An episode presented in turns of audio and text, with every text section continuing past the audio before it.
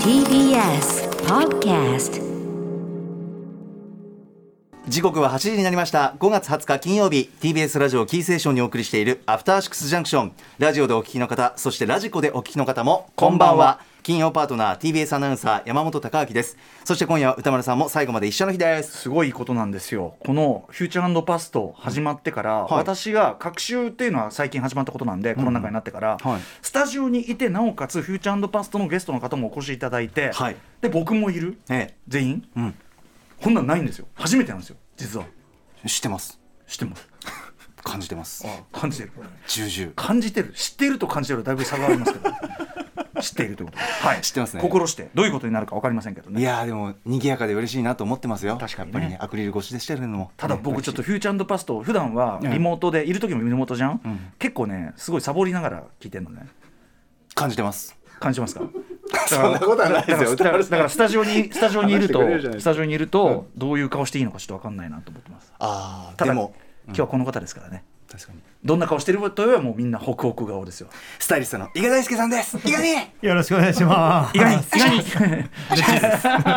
あれねえ。年末の映画ランキング以来。な懐くな懐くなって。しししいや。いやいや嬉しいですよ嬉しいです。ことですよね。はい。伊賀さんちょっと先に伊賀さんご自身の最近のお仕事というかお知らせ事などあればね、はい、お知らせ事だと、今あの絶賛公開中「新ウルトラマン」の衣装をやらせていただいて。ちょっとまだいあの私拝見できてないんですが私もなるべく早く行こうと思っています。見てください、はい。あともう一個今日の他局であれなんですけど NHK でやる、えー、とドラマ「17歳の帝国」っていうはい。ドラマをやってるんですけど、えー、と吉田栄子さんって方が脚本書いていて、はい。えー、と神尾楓珠さん主演。あと星野源さんも出てます。うんうんはいはいはいあれだ。とかのドラマがやってて今現行だとそんな感じですね、うんうんはい。まあ、いろいろやらせてい言えるもの言えないもものだと思いますしね。そうですね。今後もねまたね、はい。はい、よろしくお願いしますということで、はい。はい。じゃあでは行きましょうか。早速ね。はい。うん。えー番組の皆さんから1週間のアトロク振り返るメッセージもお待ちしております。あの曜日の特集良かったあのライブ最高だったあの話何度も聞きましたなど皆さんのハイライトもお知らせください。メールアドレスは歌丸アットマーク tbs.co.jp 歌丸アットマーク tbs.co.jp ではこの後歌丸さんと伊賀さんと1週間のアトロクプレイバックしていきます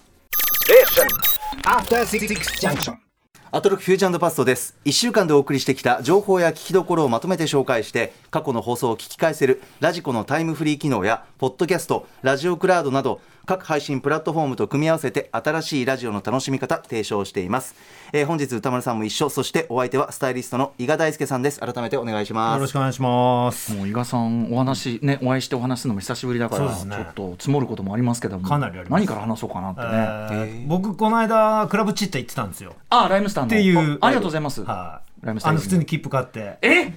言ってくださいって。だから西原商会を見た男です俺は。あいいなはいはいはい。あのね。新曲。えーえーあの曲をねはい。やりましたからありがとうございます。先に。年先週レクさんもすごい言ってましたけど、小本レクさん。やっぱね労働者は上がる歌ですよね、ああよかった。ね働いてる人みんな響く。あれはね良かったです伊賀さんでもまああのありがたいんですけどあのお声掛けください。いやいやいやいや。困っちゃうねさすがに。あーそれかっこいいなあちょっとね楽しかったです。久々のライブだったんでそうですね。あのワンマンとしてはもう2年ぶりとかなんで、あの日曜日もね千葉ルックという非常にあの由緒あるライブハウスに行ってきますんでね。ちょっとそこはちあのソールドアウトなんですけども今後良かった。です。ありがとうございます。えー行きたいなパートナー陣も行きたいな、ぜひ。まあ全国ちょっといろいろやってるんでね。なんかね、はい。それこそ出張タイミングとかとね、そんななかなかないか。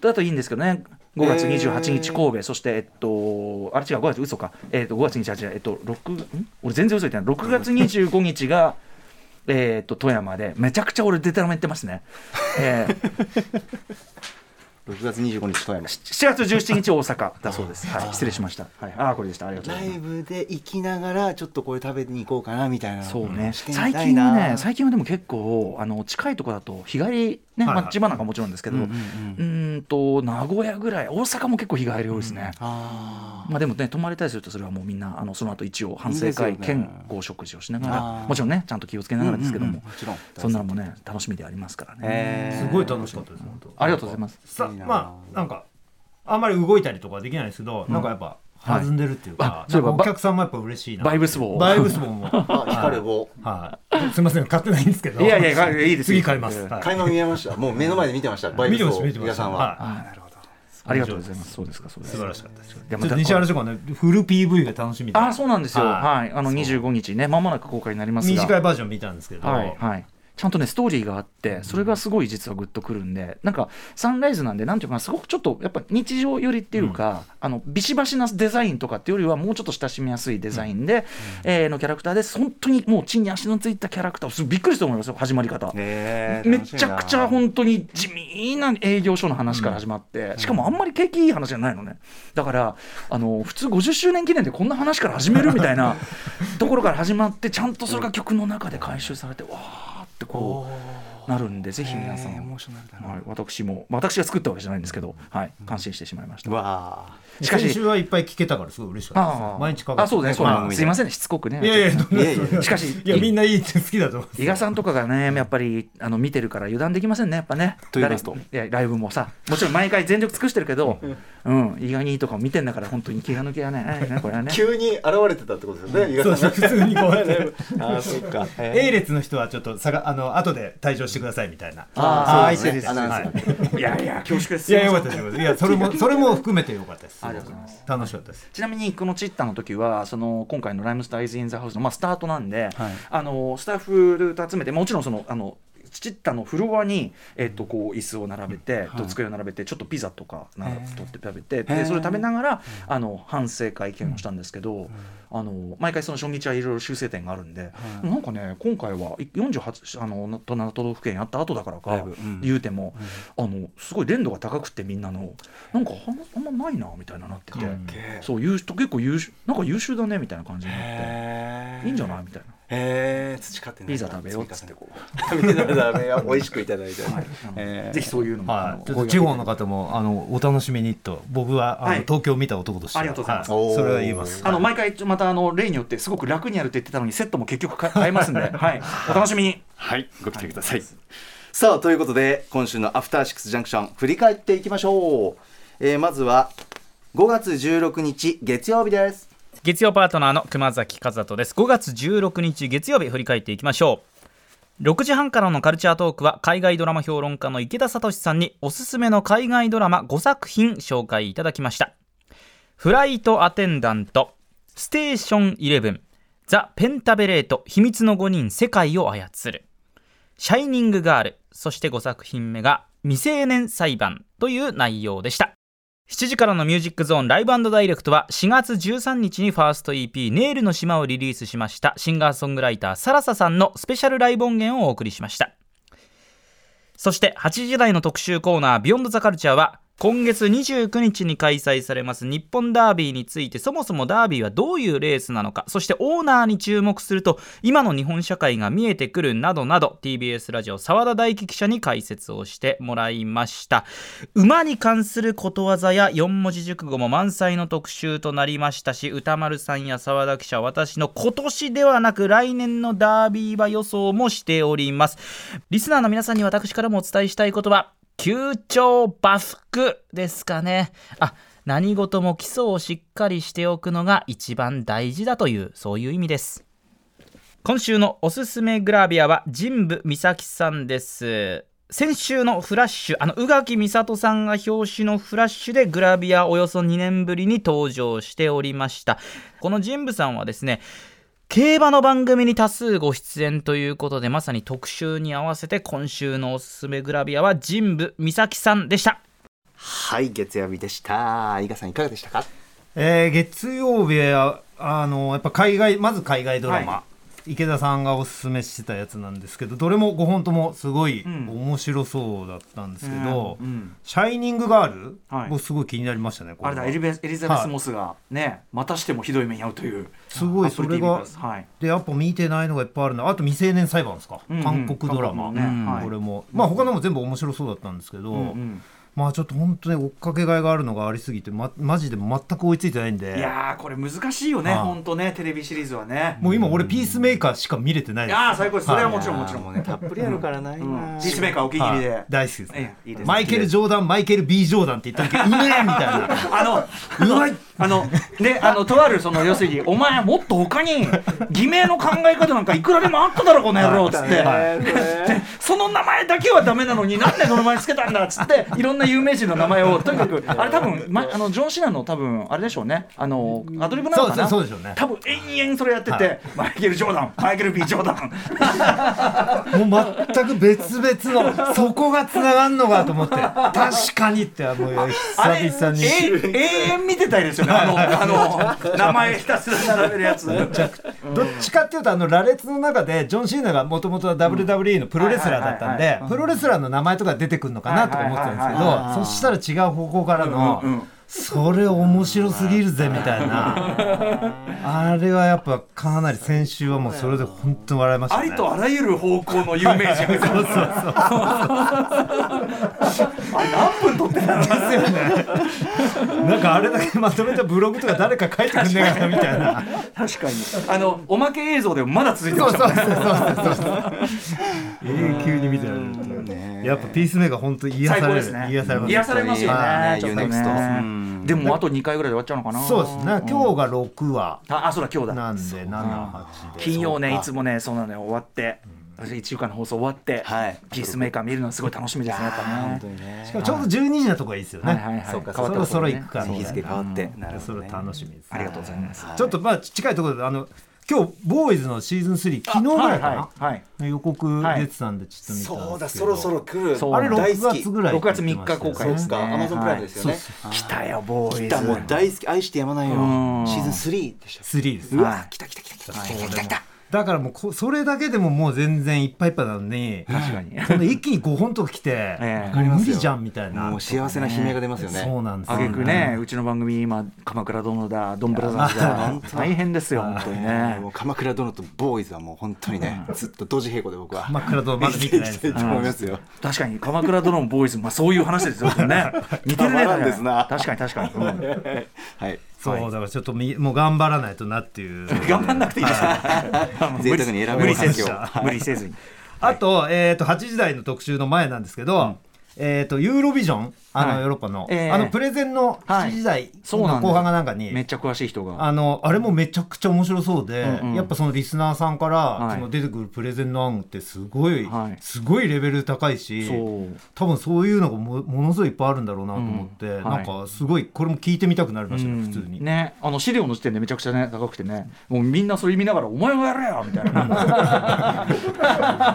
ぜひお願いすると思いますよとしたらね。面白いただきます。はいはい。ちなみにそれで8時台につながるのになると、この方の、えー、とラジオネームがうん。エア・シャガールだったんですよね。エアシャガールさんでこれ元ネタああ。がおそらくエア・シャカールっていう競馬の馬なんですね。でエア・シャカールっていうのは僕昔だけ競馬好きだったんであれなんですけどへ皐月賞と菊花賞勝ってるんですよ。はいはい。でダービーは花差で負けてるんですね。ああなるほど。それをメールで読んでから8時台行くってこれすごい馬つながりマジックだっすたんですねげえな分かった分かった読んでるから分かった なるほど。あそれはねちょっとびっくりしました。よくできたここんなタイミングあるんだ。そうですね。へー。えー。そのい一時期だけ競馬お好きだったんですね。そうですね、中学高校ぐらいとかあのなんていうんですか、人間相関図というか、はいはい。そのこのおじいちゃんが負けたのを孫が勝つとか、そういう人間人間のまあ馬なんですけどね、そうドラマが楽しいなと思ってよく90年代後半見てたんで、でそれでそのダービー特集なんですけど、やっぱ澤田記者の。ね、説明とかもめちゃくちゃ面白かったんですけど、僕がその競馬好きになり始めた時って1990年ではい。134歳だったんですけど、はい。あのアイネス風神ってちょっとだけ澤田さんもお話に出されてたんですけど、アイネス風神っていう馬が勝ったんですけどそのアイネス風神が、まあ、逃げてダービーを勝った。って結構伝説語り継がれるレースなんですけど、はい。それはあの騎手の人とかも、もう全然スターの騎手中野さんっていう人なんですけど、もう全然その割とワンスアゲインダービーなんですよ。もう割と牧場とか生産した馬とかもみんなそんな牧場からそんなすごい馬出るわけないみたいな感じが奇跡的にアイネス風神って馬が出て、でそれがもうぶっちぎって逃げ切って勝つっていうのがあって、へそれであのそのブちょっと騎手の長野さんにもブルーズを感じてたんで、みんなそのその時お客さんが19万人いたらしいんですけど、東京競馬場に、それで戻ってくる時にはい。ゴールして、で普通バーって走って一周回って帰ってくるんですけど、なんかもうアイネス・フージンが疲れ切っちゃって歩いて帰ってきたらしいんです、スタンドに。そしたらその時19万人の客がはい。自然発生的に「中野中野」っつって、はいはい。騎手のコールはい。がはじ競馬史上初めて起きたらしいんですよ。へでそれを俺テレビで見てて、はいはい。うわ競馬ってすげえみたいな、うんうんうんでその中野さんもうその時もう武豊も、えーとその時ダービー多分出てたの。白大生だったかな、はい出てたんですけど、はい。もうそのスターじゃなくて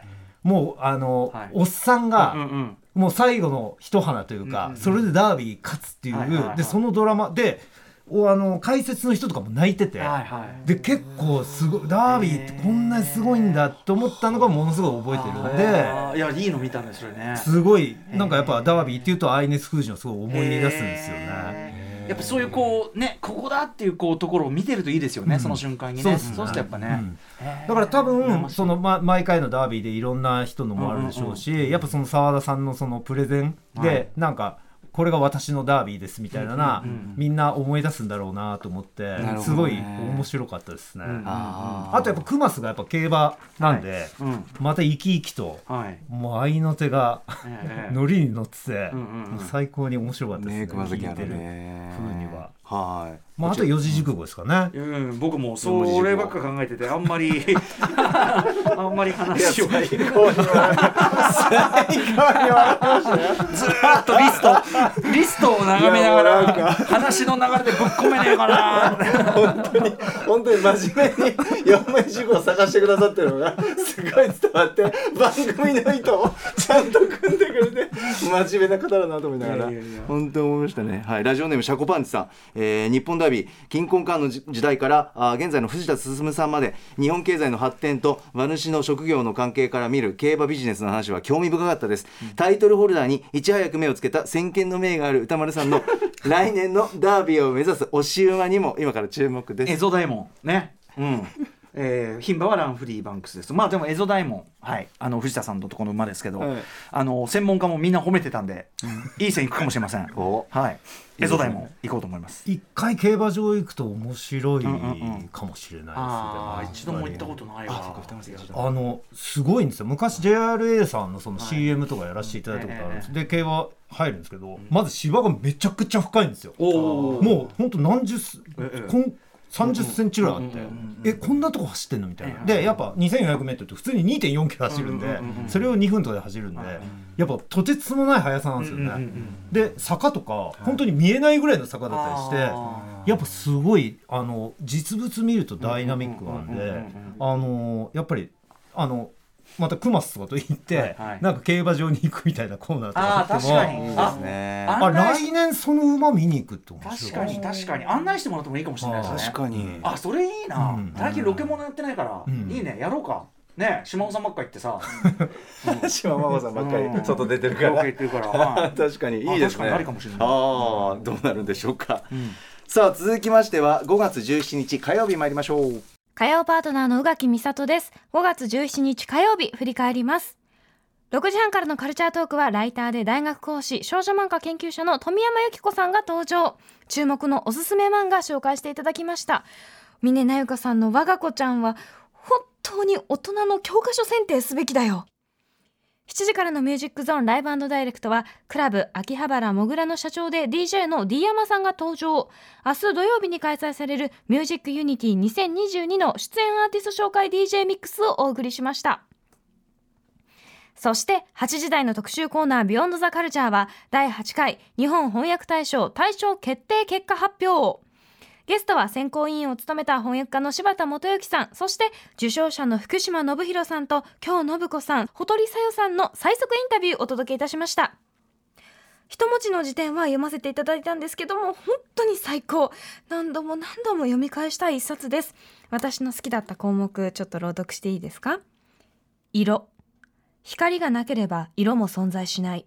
色は物そのものの性質ではなく物に反射する光の波長だ。可視光線だけが色として認識される物体に吸収された色ではなく反射されたものが色として認識される故に色気を発する女性など存在しない。色を見て取る男性の視線の中にのみ存在する。謎で読ませるという星の時も読まねば、ノーウェーブパンク。はいはいそんな火曜日でございました、伊賀さん賀さんもねあの実は2冊とも今ね、はい。そう本が目の前にはいいやもうこれ20時代素晴らしかったですね。ね面白かったな。ちょっと感激しました、本当に。はい。であのさっき言って買ってきたんですけど、あのキム・ソヨンさんの本も、えークラリッセ・リスペクトルクラリッセね。星の時はなかなかな難物ですよ。は本当にもう最初読んだ時にこれ俺バカなんだなと思って来たと思って。バカの壁来たと思って。ついについに俺のバカの壁来たと。その今までカルチャーキュレーションプログラムとか言ってるけどついに俺の理解の壁がやってきたと思って。えー、歌丸さんが。えーでもそれでそれでいいんだということを、あのね柴田さんもあの、役者の方もね、言っていただいたんでそれは良かったですけどね、いやなんかやっぱまあ火曜日らしく本の日だなっていうのがあってちょっとごめんなさい一回20代いっちゃう一あごめんなさい。回カルチャートークあれするんですけど富山由紀子さんがまずおすすめした「我が子ちゃん」はい。漫画。見れないこれあのすぐ読んだんですけど、ええ。これはちょっとやっぱ子育てしてるやつはうん。読みてえなと思って、読んだんですけどすんごい面白かったですね、あやっぱり。えまあ、かなりギャグもすごいなっていう感じではあるんですけうんうんうだった。あのまあもちろんあるあるもありつつなんかそのなんていうまあ、子育て漫画って吉田千佐さんが書かれてる漫画漫画王やったっけな？あ漫画王あ漫画王ですよね。何個かあって、あのあるんですけどやっぱ感覚がどんどんどんどんアップデートされてるあなー。というのを確かに。すごい感じますね、それは、だから本当になんかちょっとやっただけでイクメンとか、はい。もうっていうかやるの当たり前じゃんみたいな、なんかそういう感じとかも含めてなんですけど、これはやっぱすごい和子ちゃんは、はい。に2022年バージョンとしてはい。素晴らしい本だなあと、の峰さんのねパートナーのチャラヒゲさんがすごいいいんですよね。あの漫画の顔もいいですよね、ぜひ読んでいいですあんまりあんまりそのだから彼のことを商用しすぎるのも逆に、まあこれがだから標準になるべきっていう感じなんだけど、まあでも我々レベルだといやー、すごい、お男性のロールがっていう感じがすごい。僕はあのよくあの友達とかにあのあげるのが川上美恵子さんが書いたエッセイ集で、あエッセイで「君は赤ちゃん」っていう本があるんですけど、これがまあとにかく面白い、はい。育育児というか、まあ、妊娠期間からの、はい。まあ、あの夫妻の中でいろいろありますよエッセイなんですけど、もうこれめちゃくちゃ面白いんですよね。はいはいで川上美恵子さんの旦那様はまああれです。安倍一茂さんってもう。天才作家ですよね、うんでも普通にあの育児の中でやると「安倍ちゃんやらへんねん」みたいな「安倍ちゃん使えへんねん」みたいなとこめちゃくちゃ書いてあって、はいはい。なんで私こんな辛いねんみたいなとか超いっぱい書いてあってめちゃくちゃ面白いんですよね。だから僕はその友達があの今度子供ができたんですよとかあるとまずこれを読めっつって。へでこれ多分50冊ぐらい買いましたね。え。コンテロを、はい。岡本太郎の本以来に買ってるかもしれないですえー。で配ってます。はい、文庫が出たんでラッキーと思ってあー。20冊ぐらい買って。さすが。ね これおめちゃくちゃ面白いです。君は赤ちゃん。はい。君赤ちゃん。川上美恵子さん。はい。でまあそれもすだからそれを感じさせる、うんまあ、我が子ちゃんの流れがあるなと思ってね非常に面白かったですねこれは、あのぜひ皆さんにおすすめしたいです、はい。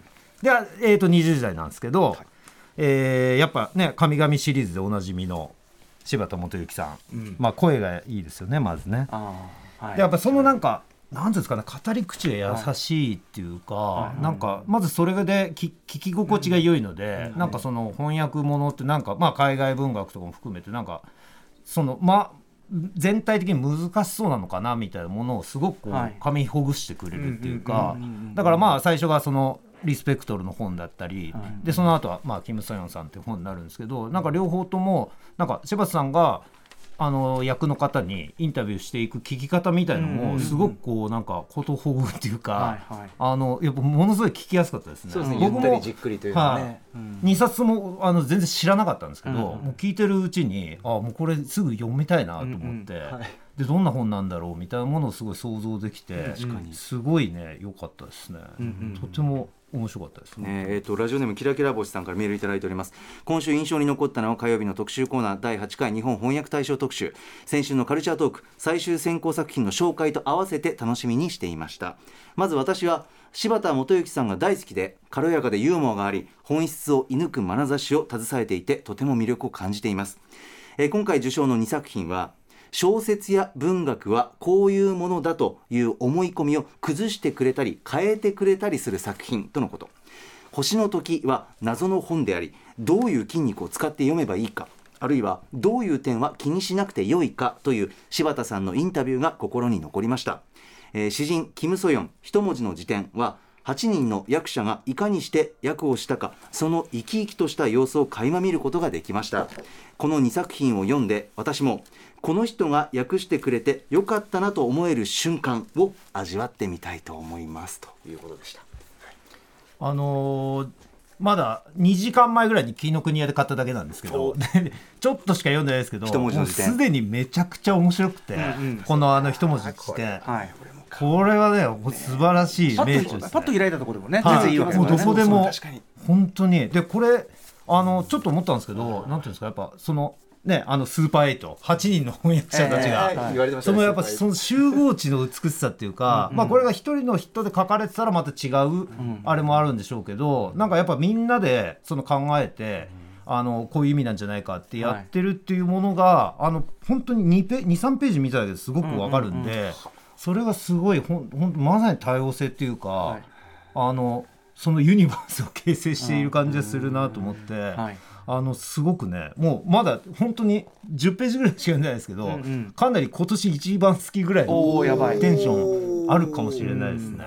しかもその8人がかりの集合地で最適なこの役が出た本を、そもそもは一人が書いてるという、だからキム・ソヨンやっぱし恐るべしでもあるっていうそこもね逆説的にこれてるね。そう。だからある種、あの前回僕がアトロックこうさせてもらって紹介させてもらった、あの東京の生活史みたいな感じはいはいのフィーリングもちょっと感じるっていうか。うんなんか普通っていうものも特にあの定義しなくていいしなんかいろんなその感覚があっていいしなんか普通ってないんだよみたいな感じがやっぱそのみんなで考えてるってことがあのすごくちょっと読んだだけで伝わってくるんであの素晴らしいあとしかもこれ別にポルトガルバージョンとか、ごなんかなめなんなんでもできんじゃんっていう。あそうやってなんかその国のことをなんか知っていくっていうのもすごく、あ中小概念警察ですよこれね、一文字をさ、まさにそうですね。でもないっていうね。本当に。自由席とは、通ずるものありだから漢字でもできるじゃんって感じですよね。うんその元々の意味とか、なんかそのウィットに飛んだ例えとかも含めてやると、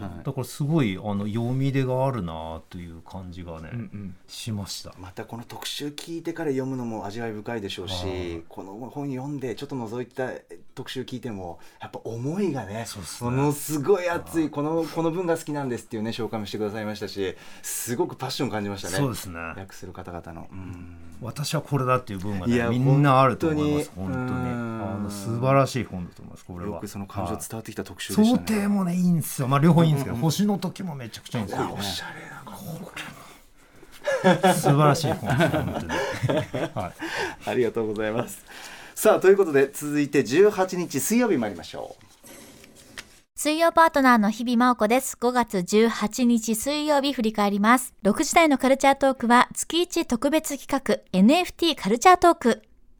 デジタルアートの世界に詳しい株式会社メディバンの谷川智樹さんに教えてもらいながら実際に NFT アートを手に入れてみました。そして7時からのミュージックゾーンライブダイレクトは放送当日に4年越しで制作したフルアルバムリフレクションと書籍豆腐ビーツの南朝日記を同時に発売されました。番組月1レギュラーにしてクイザー兼 DJ プロデューサーの豆腐ビーツさんがスタジオに登場しました。本当に豆腐さんの質素なパラパラが脳裏に焼き付いてるんですが、まあ、アルバム最高です。ぜひタイムフリーで聴いてください。そして8時からの特集コーナービヨンドザカルチャーは、カバーアルバムマカロワについて、このアルバムの歌い手であるフットボールアワー後藤照元さん、そしてプロデューサーの藤井隆さんお二人にお話を直接伺いました。この藤井さんの徹底した藤井さんにしかできないプロデュースの中で、今までご本人も自分で触れたことがないという新しい魅力を爆発させた歌手の後藤照元さん。この二人がですね、こうお話しすればするほどいかにこのアルバムがどうえらい作品なのかということがわかる1時間でした。今日もこのアルバムマカロワ、そして藤井さんのソロ新曲、ヘッドフォンガールを聴きながら帰ろうと思います。以上、水曜日でした。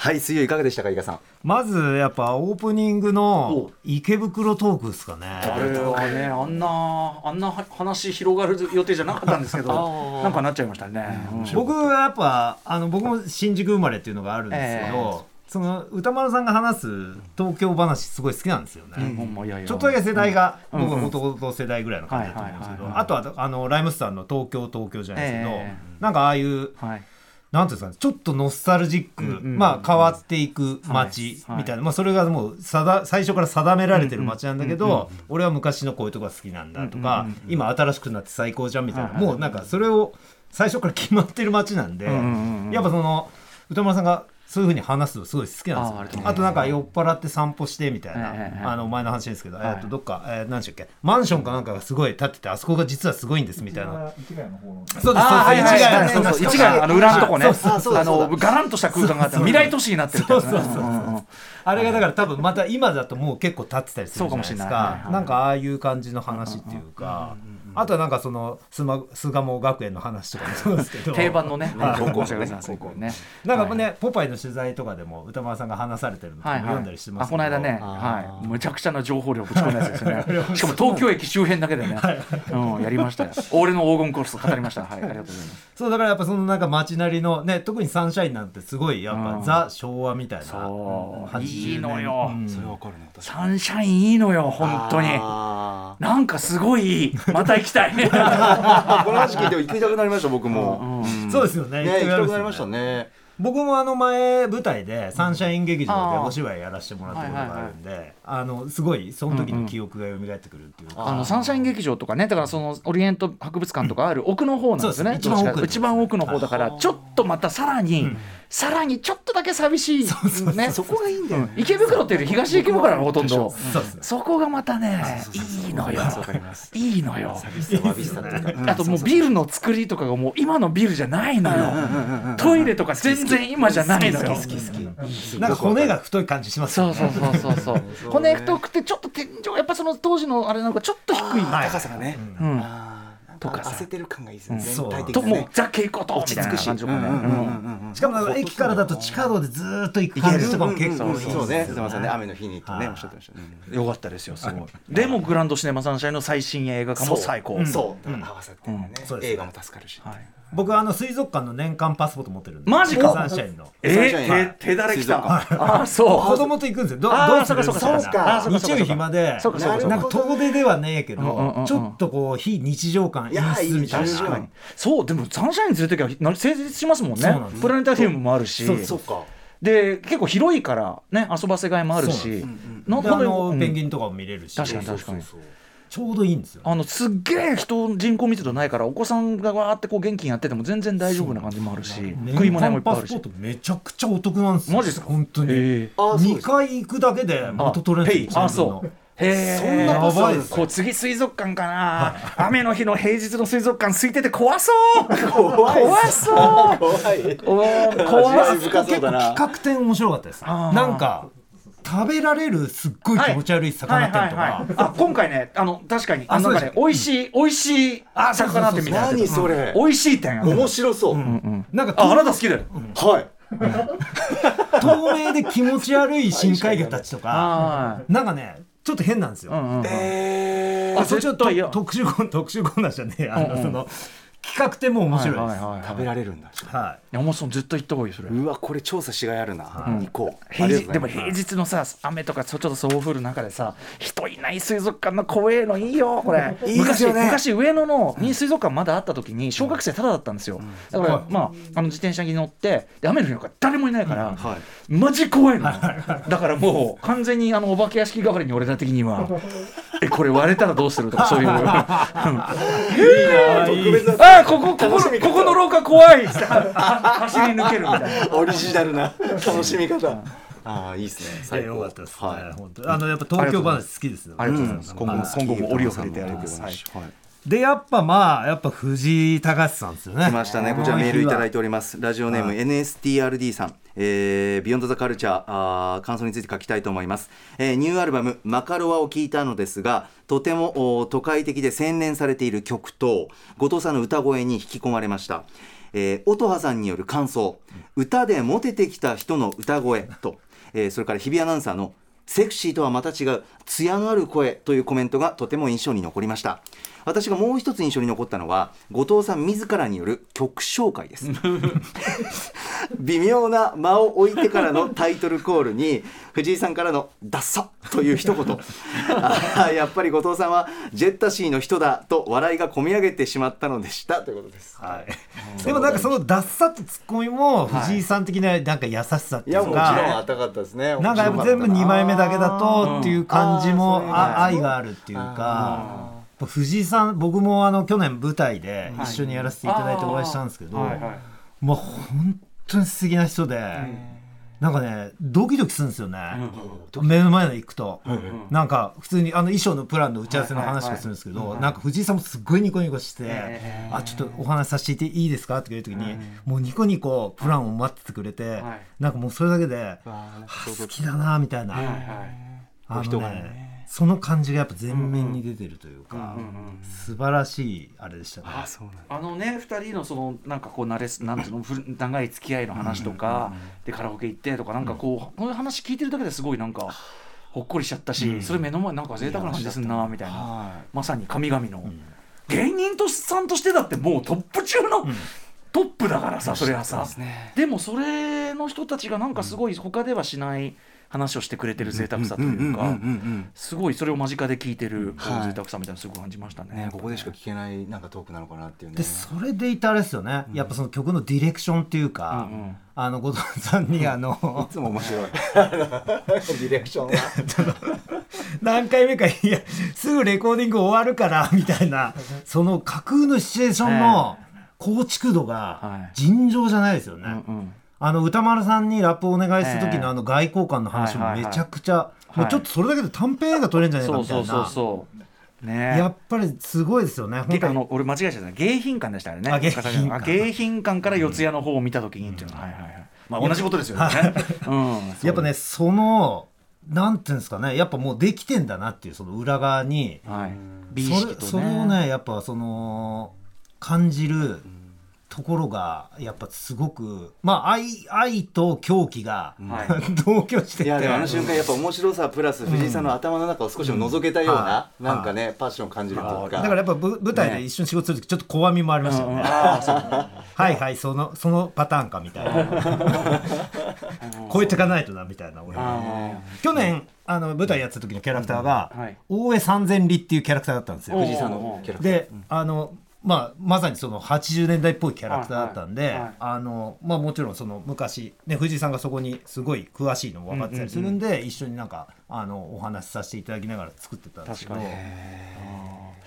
僕の周りで一番アーティストっぽい人かもしれない本当に、え歌丸さんの周りで？本当の意味でアーティストの皆さんやっぱりその美意識とかそのこうだっていうのもあって、で割とその直感で決めるところもロジカルなところも含めて、その人なりの論理がもうガーンってあって、でもにこやかに人をこうやってうまくコントロールするんだけど、ほん絶対に譲れない、もうダイヤモンドのようなガチッとした美学があって、でそれを実現するためにそれを実現するためには何を犠牲にしても構わないみたいな、なんかそのなんか、だから狂気とやっぱ優しさと狂気、なんか気高い感じがしますよね。そうそう。だからあのアルバムタイトルの話もめちゃくちゃ面白かったです。ね。あー。素晴らしかったでですそね。の後藤さんが描写するるシチュエーションも美しいんですけどそれを最終的にそのマカロワって4文字に凝縮するプロセスっていうのが。タバコと煙とバレるいやちょっとハードボイルドな、ね、感じしますけどそうそうそう、んかっこいいなと思いましたけどいやーそれもね聞けて本当に嬉しかったですねまあこれちょっとタイムフリーでね話だったのね、はい音楽ありますんでね、はいぜひ聞いてみてくださいさあ続きましては19日木曜日です。木曜パートナー TBS アナウンサーうないりさです。5月19日木曜日振り返ります。今週はですねアトロクインディー祭りとなりました。一日中インディーについて取り上げていったんですけれども。まず6時30分からのカルチャートークはインディービデオゲームについてですね。ゲーム音楽専門 DJ のユースケサードさんにおすすめの新作をご紹介いただきました。今回はまあ女性アイドルストリーマーを育てるニーディーガールオーバードーズという作品と、え言語版リターンオブジオブラディン。セブンデイズトゥエンドウィズユーという作品と、えー RPG タイムライトの伝説という可愛らしいアドベンチャーゲーム3つをご紹介いただいたんですけれどももうどれも全然経路が違くて面白そうなんですけどこの「7days to end with you」はアプリ版も出ていて誰でも手出しやすいと思うのでいいんじゃないかなと思います。私も早速お家に帰ったらダウンロードします。7時からのミュージックゾーンライブダイレクトはストリートで活動するミュージシャンたちの祭典。第1回目黒川ストリートミュージシャンジャンボリーを開催しました。本当に都会的な音楽ってこういうものなんだなっていうのをあのー感じました。シティポップってこういうことなのかも。そして8時台の特集コーナービヨンドザカルチャーはインディーアナログゲーム特集ボードゲームメーカードロステルマイヤーズ代表の渡辺則明さんが登場しました。本当に今日本のインディーアナログゲームって熱に帯びてるんだなっていうのをこの特集でも感じましたしだって年間にだいたい1000近くのアナログゲームが生まれてるっていう話でもう誰もそんなね全部遊び尽くせてないんじゃないかなっていうお宝がたくさん眠ってるんじゃないかなっていう風に感じました。めちゃくちゃ面白いゲーム紹介してもらえたのでアナログゲーム好きな方はぜひこの特集もタイムフリーで聞いてみてほしいです。以上木曜日でした。これが都会的な音楽なんだなと思いました。いい加減なこと言うんじゃないすごいですよねうなぽん さすがうなぽん力だなこれがないやすごいですよね。木曜日は本当にあの、この日は靴下でしたけどあオープニング。うん、やっぱその日常の話もそうですけど、まあ、ここ1か月ぐらいあの引きで見てても、まあ、おでんの話、え。食べ物の話、しね。うん。靴下の話ってこう、え木曜日のオープニングだけ、はい。なんか生活情報感がすごいんですよね。なんかね、そのドライブしてくるなな話ななんかなっちゃうんだよな。でもそのだから今週なんかないのじゃないですねみたいな。うなそう、はいなないっすみたいな感じでスマホ見出して、うん、ないっす、ね。すごい感じだなああ、そういえば。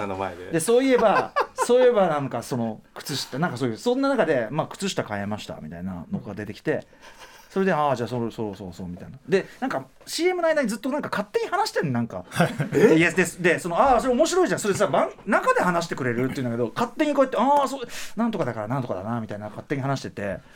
それ中で話してよみたいな面白いこと結構言ってて。勝手に話してるのでそれでそこから話が飛躍「ナイスね」から靴下行って、うんああそれ俺こうだなだなっていうのがあって、最後文明の話まで行きそうですね。ましたよね。そうですね。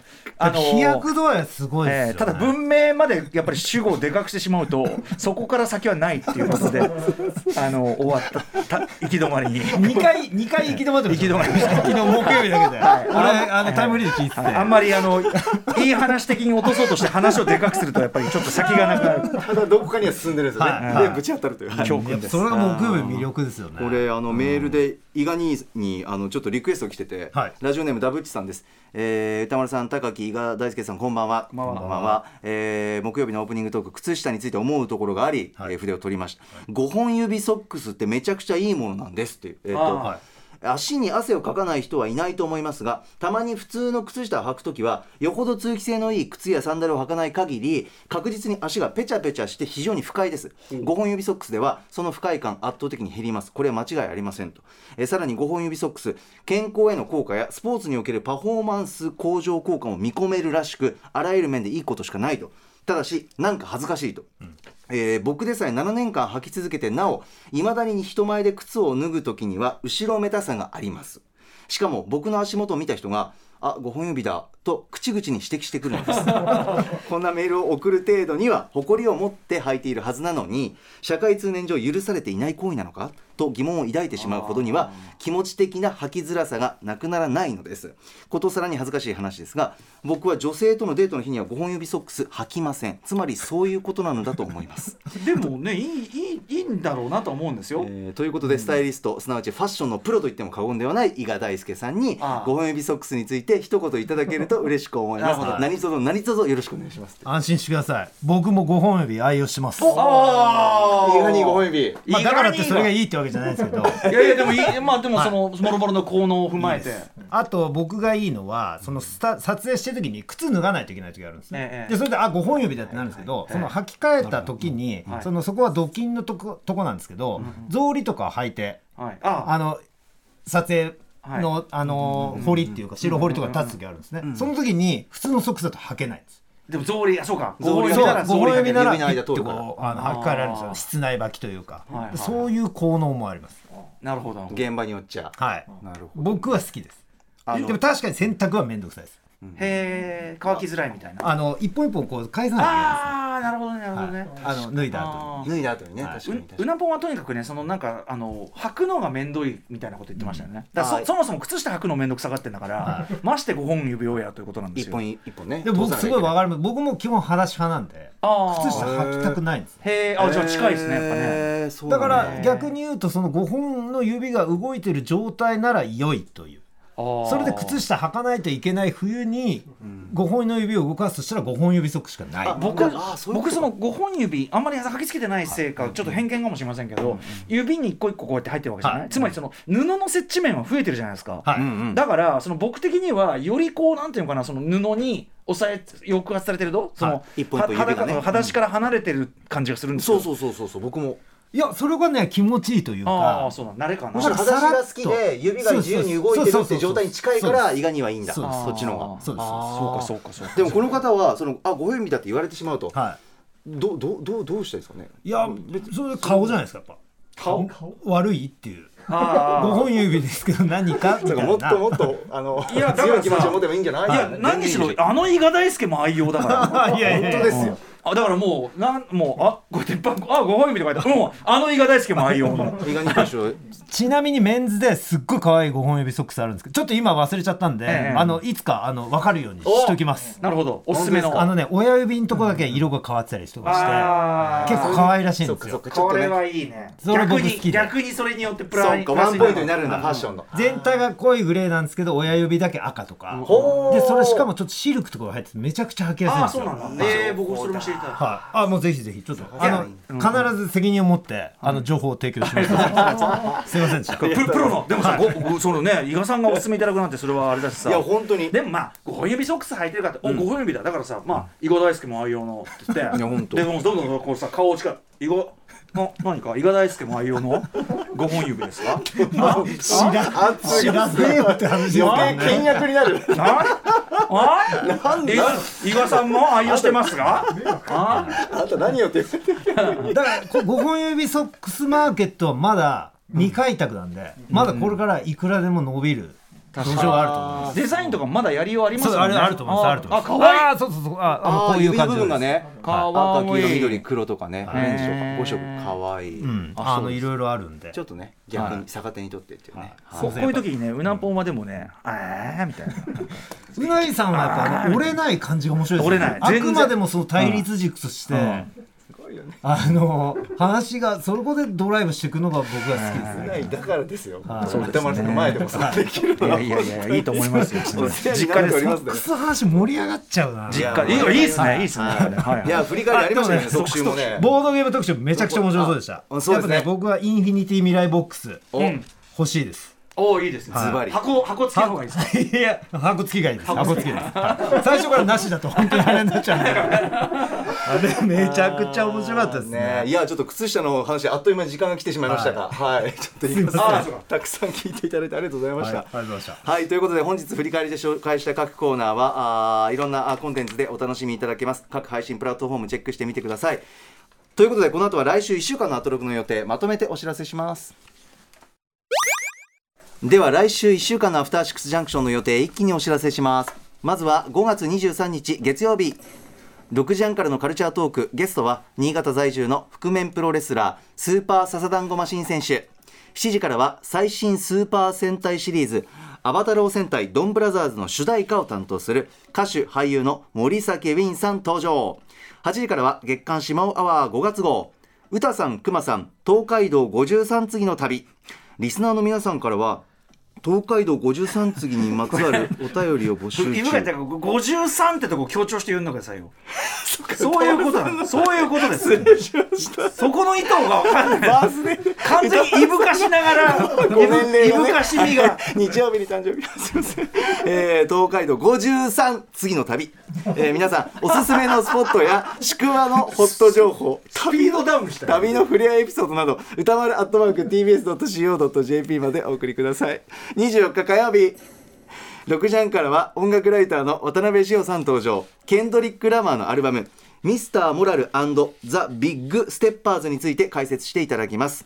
7時からはデビュー曲「マイラ」が1億ストリーミング再生を記録したシンガーソングライター谷祐希さん。8時からはもうすぐ最新作「犬王」が全国公開となる天才アニメーション監督湯浅正明監督生インタビュー。25日水曜日。6時半からは雑誌「ブブカ」の歌丸さんの連載「マブロン」で紹介しているおすすめのアイドル的ソングを白夜消防の担当編集者森田修一さんと聞いていきます7時は K-POPDJ の DJ、DJ キキさん登場。8時からは音楽ジャーナリスト高橋義明さんによる月一音楽企画月刊ミュージックコメンタリー5月号最新洋楽事情とおすすめの新譜紹介してくれます26日木曜日6時半からは筋トレがテーマのアルバム「ハッスルフィットネス」をリリースしたばかりのラッパーヤングハッスルさん登場。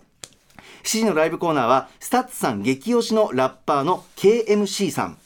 8時からはアトロククルーが新企画の種をプレゼンするアトロクプレゼンウォーズ2022初夏。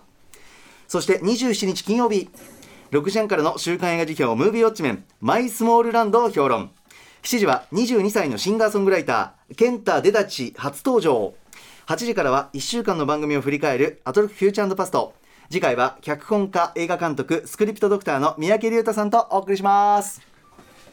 さあということで、えー、ハイパーヨーヨーのライブダイレクト赤坂は夜の7時に乗せてお別れのご挨拶ですが伊賀さん来週の気になる特集ゲストいかがでしょうか？いやー森下グビンさん。はい。やばいですね。ドンブラザーズ、僕も息子と見てるんで。ああマジですか？はい。はいはいあの楽しみですすっごい、ええ今日。いやちょっとここもねすごい楽しみ。これね一つだけお話しさせてほしいんですけど、ええ。今日やっぱあの今週きあの聞いてみて、はい。あの皆さんその競馬クマスあの本宇垣さん、あの歌キュンとする感覚日比さんゲームうないさんっていうので、ええ。なんか歌丸さんが目指してる、はい。いあの日々言ってる雑誌っぽい感じ、ええええ。アドロクを1週間全部、あの3時間全部聞いて、はい。すごいそれは思いました。だからすごい楽しかったです。あーありがとうございます、はい。ねお忙しいあこれ雑誌だよみたいな、でもさ伊賀さんにこれね3時間1週間聞けば本当に酷な企画をねいや全然全然依頼してしまって本当に。あの本当に本当に雑誌なんで、あはい。のこのコラムもあってみたいな感じがすごいしたんで、はい。あのとてもね楽しかったです。ありがとうございます。ごめんなさい、あの来週の話しないといけないです。いやいや全然全然あのそういうね、はいあの励みになりますよ、金曜はね映画の日でね。そうそうそうそう本当に。あの今日のオープニングもやばかったですね。あのあサムサムライブはいあ違うか。